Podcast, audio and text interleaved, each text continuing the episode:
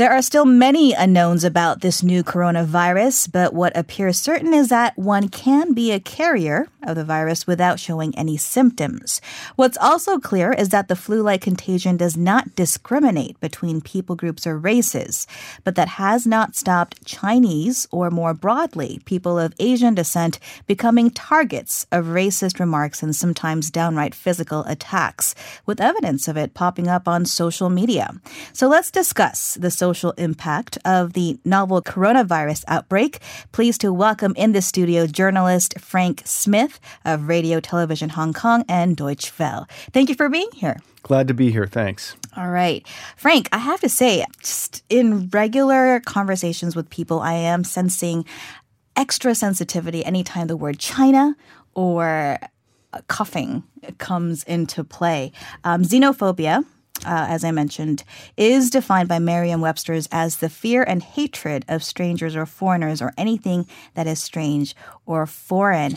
This is, I think, something that we think about a lot these days, especially as I think it's becoming a finer line, perhaps, of when someone is being racist or someone is being really overly cautious, right? And I think um, on the presidential website for petitions, over 700 South Koreans have signed it, saying that this surefire way. 700,000 South Koreans have, have signed it, I think. Yes. Um, so there is this fear about Chinese nationals. So tell us, in your view, as a watcher of, of South Korea. How is the anti Chinese sentiment here so far? Well, I think uh, you know it's it's kind of mixed. You see both sides of the story. Certainly, some Chinese students here and Chinese residents of South Korea have experienced uh, some degree of racist behavior towards them, and uh, obviously, the number of signatures to that website indicate um, that concern, mixed, I believe, with uh, xenophobia and and racism, contributing to the numbers, the vast numbers of people that have signed up on that presidential um, petition. Mm-hmm. But I think we should recognize that the people that that have those feelings now because of the coronavirus have kind of pre-existing racial tendencies that are surfacing through this contagion this virus that is really uh, swept across China and is now threatened to spread uh, in other nations, including South Korea. But again, you know, we need to recognize that it's a pre-existing sort of condition mm-hmm. that those people have mm-hmm. that are saying, "Oh, ban Chinese from South Korea," or other sort of racist feelings towards uh, Chinese and expressing them at this time. Mm-hmm, mm-hmm. How has the uh, outbreak touched you personally? I'm curious. Well, that's a really good question because it's difficult to determine whether you're being overly cautious or whether you're exhibiting xenophobic tendencies yourself. Early on in the contagion, as it started to grow in sort of concern here in South Korea. Uh, I'm married and I have a child. My wife's Korean, so uh, you know I would say she might be given to more sort of paranoid feelings about this type of thing. She reads more news because I'm in the news business, mm. and that I think again, everyone's watching the news yeah, these days, and everybody's watching the news these days, and that's been reflected in my own behavior about a week ago or, or, two weeks ago, I had to go to a pharmacy in Hongdae, which is a sort of touristed area. And there are a lot of Chinese visitors in Hongdae. And I had to go to the pharmacy at about nine o'clock in the evening.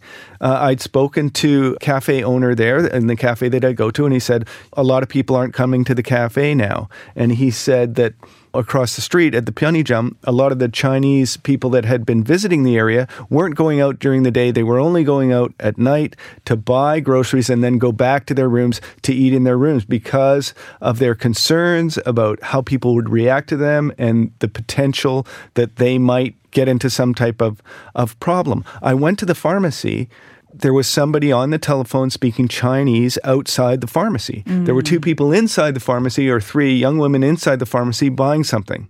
I didn't go in. And I wonder if that was racist in my part, not going to that, and that was triggered by the coronavirus, or if it was a, a genuine, justified caution that I was exhibiting mm. in not entering mm. uh, the pharmacy. And certainly I would expect and hope it would be the latter and that it was paranoia that I would feel regardless of the ethnicity of the people involved. Mm-hmm. Well, I appreciate your honesty in sharing that happening. I mean, it was a moment in time, right? But it's something that we do think about in, in this time of, of a lot of uncertainty. Sure. And I would like to point out I did go back to the pharmacy okay. later and, and do my business there. Happy to know how the story ended. All right. Well, I would like to bring in a second voice to the conversation. Professor Gilbert Gee is uh, from UCLA's Fielding School of Public Health. Are you on the line, Professor Gee? Yes, I'm here. Okay. So I'm not sure if you had a chance to listen in on Frank and my uh, kind of initial conversation about the social impacts of the COVID 19 uh, virus. Uh, we've been talking about just how it is becoming a finer line of, I guess, someone who is trying to be overly cautious or someone who maybe is just being downright racist in um, their decisions. Now, you're based in California and it has a large Asian American population. There are 6.9 million, I believe. Um, we've seen a lot of examples of incidences involving bullying and assaults on Asians and also rumors. Could you tell us uh, what the atmosphere has been like in your uh, observation there? Yeah, there's definitely been a lot of unease. There has been a lot of misinformation and some hoaxes. There have been some families signing petitions urging schools to close, for example, and definitely a lot of anecdotal reports of uh, anti-Asian uh, discrimination. You know, I think that right now what we're missing is systematic information about discrimination, but there's certainly been a lot of anecdotes ranging from just you know, slight incivilities, some outright uh, violence. Mm. Could you tell us about uh, maybe one that uh, particularly left a mark with you? well, I suppose uh, one that left the mark with me is actually, you know, my own daughter being accused of having uh, the coronavirus just because she was, you know, ha- having a cough. Mm. So that, that's, you know, that part gets a little personal. That really hits close to home and the stories just keep coming up in all you have to do is really search uh, keywords of, of coronavirus and um, I guess xenophobia you get stories of a Los Angeles middle schooler being be- beaten and hospitalized mm-hmm. after students said that he was an Asian American with the coronavirus. Another incident in Canada, a half Chinese boy was cornered at school by other students who wanted to test him for the coronavirus, obviously making him very upset. Notably, these cases involve minors. Children hear the fear from their parents, and perhaps they are emulating that fear. But is this a process that hate is being learned? Um, how would you say the virus outbreak has brought racism to the surface? You know, I think the virus has really just given people to exert prejudices that have been lying underneath the surface all along. You know, this uh, latest incident with the uh, COVID 19 is just really part of a much bigger history of racism and how racism connects to health, um, not only for people from Asia, but people from many other parts of the world, like Africa. Sure. You know, and it goes back to the pseudoscientific research that linked people with diseases. That cer- the underlying idea is that certain groups of people are diseased and degenerate by nature, either due to their behaviors or their genetics. And what we really should do is you know, be fearful of them contaminating and making the rest of us all sick and worried uh, and, and dead. Mm-hmm. You know, like as an example, long ago, we used to think that Chinese people were the carriers of leprosy. Mm. And, you know, we, we did learn that that wasn't the case, but we haven't learned the lesson of avoiding prejudice.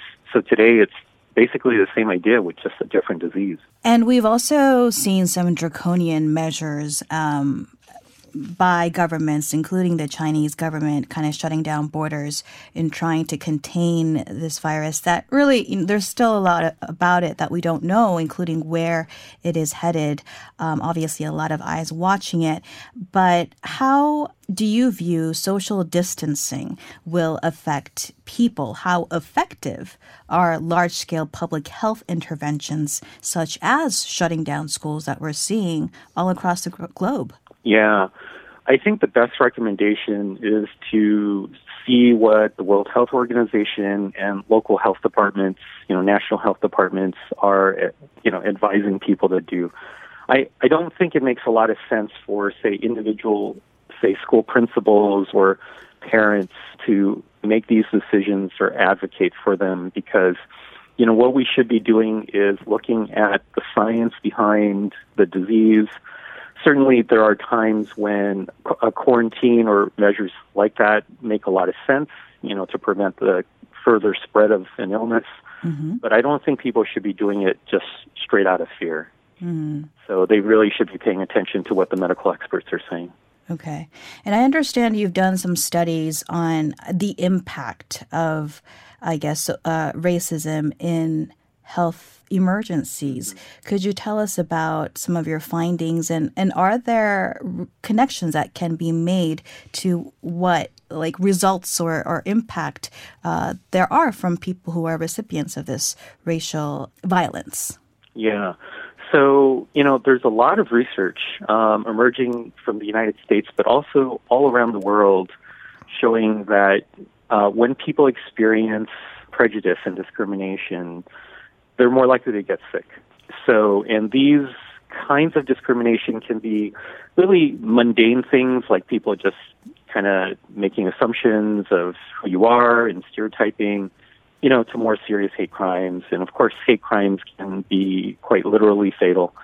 But even the more mundane things can lead to a stress response from your body and we know that these stress responses, over, repeated over time, can lead to a variety of health problems like heart disease and whatnot.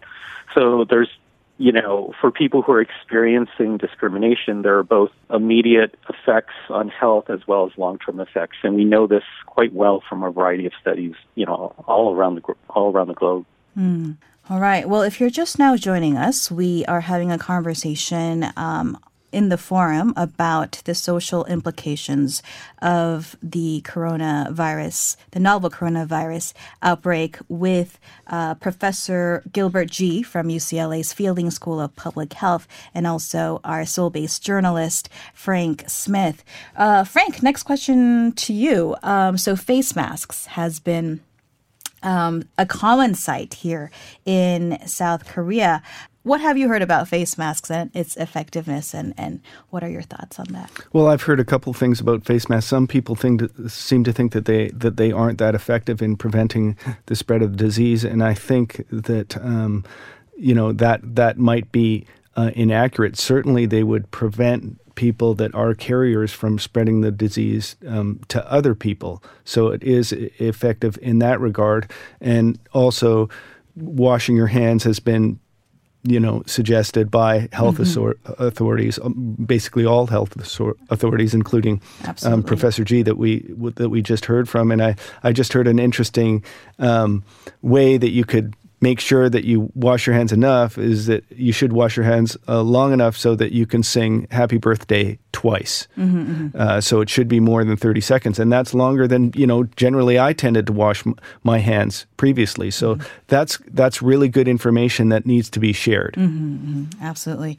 what are your thoughts on face masks professor Gee yeah i mean you know i think it, it's still i think out uh, as a scientific question the efficacy of wearing face masks, but it does, you know, a lot of the common sense measures of not coughing, you know, into people, coughing into the crook of your arm, if, um, you know, and definitely washing your hands uh, is really good advice, um, and certainly washing your hands for, uh, you know, a fairly long long enough time to sing happy birthday twice makes a lot of sense. It's as, as I understand it, you know, the most important part about hand washing is really the friction of physically removing the germs from your hands. And things like soap are nice, but it's really just the friction and, mm-hmm. and movement of all that. Um, you know, at the same time, you know, face masks have emerged as uh, also a cultural phenomenon. You know, as a fashion accessory for uh, some people. Um, and some people wear these face masks not really for health reasons, but just because you know it's another accessory like a hat. And uh, I think the you know one thing that's important for people to remember is that you know, we shouldn't be discriminating against people simply for what they wear, whether it's a mask or a turban or a yarmulke or something like that. Mm-hmm. And certainly we've heard those reports uh, coming out. Right, right.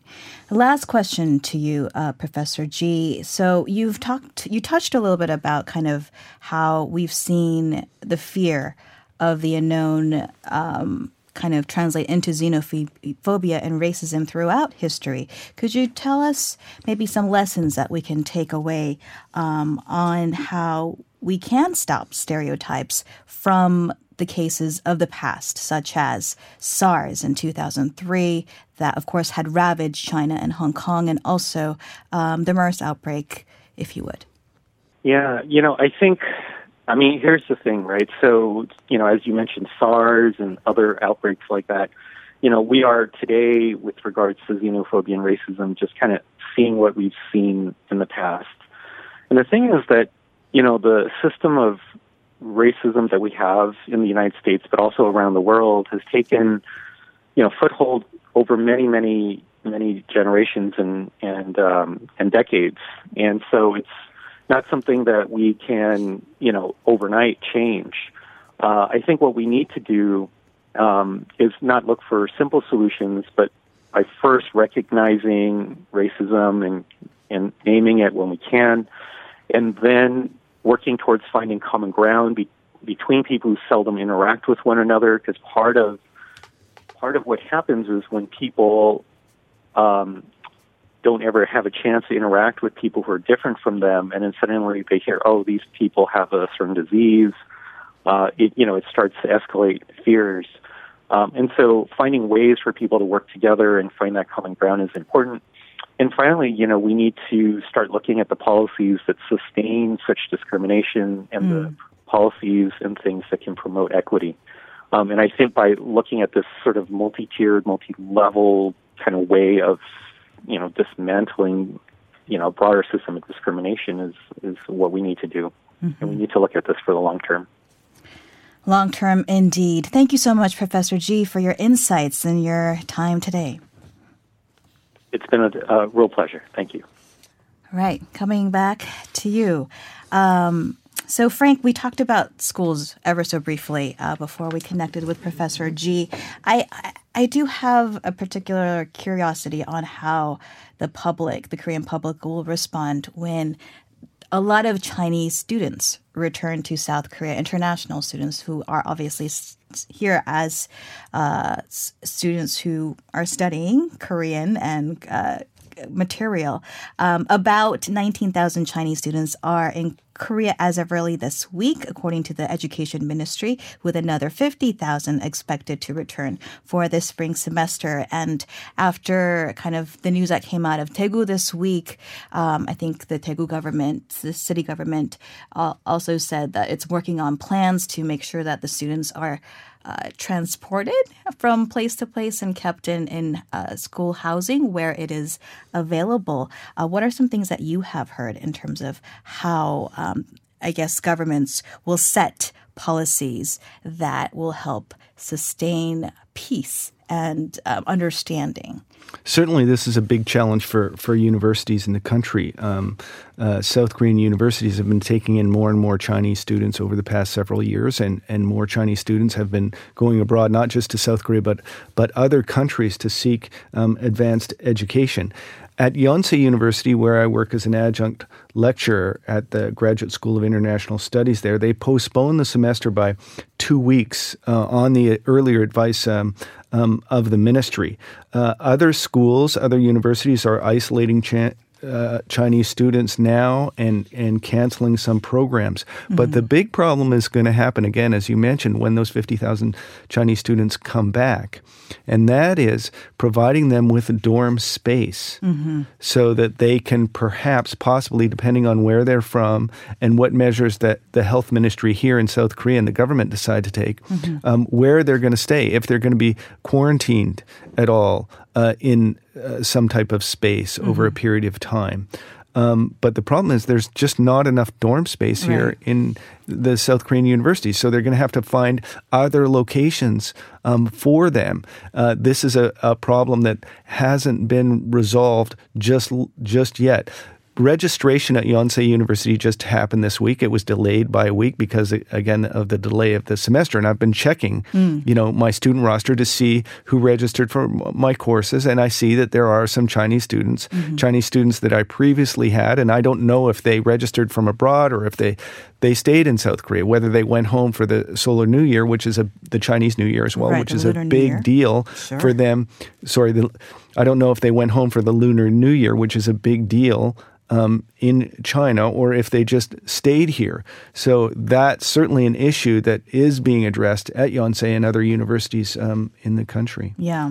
And I think on Friday I read that the uh, education ministry is saying that if any of the students had recently been to China, they will be uh, uh, in a two week self quarantine, I guess, as a precautionary measure. And I'm sure we'll be hearing more uh, lines on that front in the days to come as school uh, opens, spring semester begins in March. Um, so let's wrap up here. We've touched, touched upon a lot of uh, important points, I think. And obviously, the conversation continues beyond the studio, and the real change needs to come on an individual, one on one level. Um, what do you think are, I guess I want to touch upon social media because it's a big factor, I think, in how we get information versus perhaps in 2003 during the MERS outbreak. Do you think it's been helpful or more detrimental to uh, the sentiment and the fear uh, surrounding the uncertainty of the coronavirus? I think it's been kind of mixed. Mm. I mean, uh, a lot of people get their news from social media and not through the mass media channels. So, social media needs to be used by you know institutions just like TBS to give uh, the public service journalism announcement that you gave at the be- beginning of the program to advise people how they can behave in ways that are going to protect public health. Mm-hmm. At the same time, however, social media is sometimes to use used to disperse fake news and spread fear. Yeah. And I think people need to be responsible in the news that they consume um, on their social media feeds and and take care to recognize news that they can trust uh, more than other news. I try to really, you know, distance myself a little bit from there. I'm a little bit biased because I'm working mostly in mainstream news, mm-hmm. but uh, I try to distance myself a little bit from my consumption um, of social social media news and and stick with my.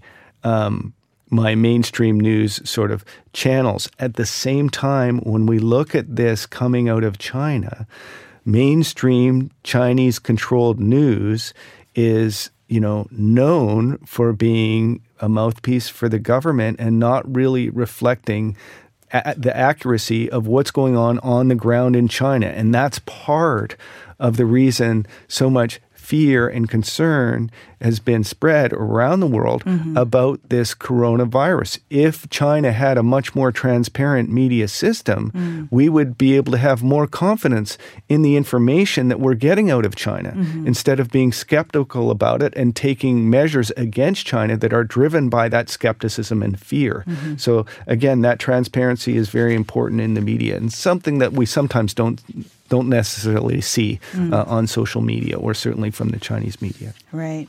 Certainly, a lot of areas where we can improve on. I guess something that we have control over is ourselves. And uh, thankfully, I think we're in a better situation here in South Korea than perhaps resources in um, China. And we did hear uh, uh the WHO director, uh, Dr.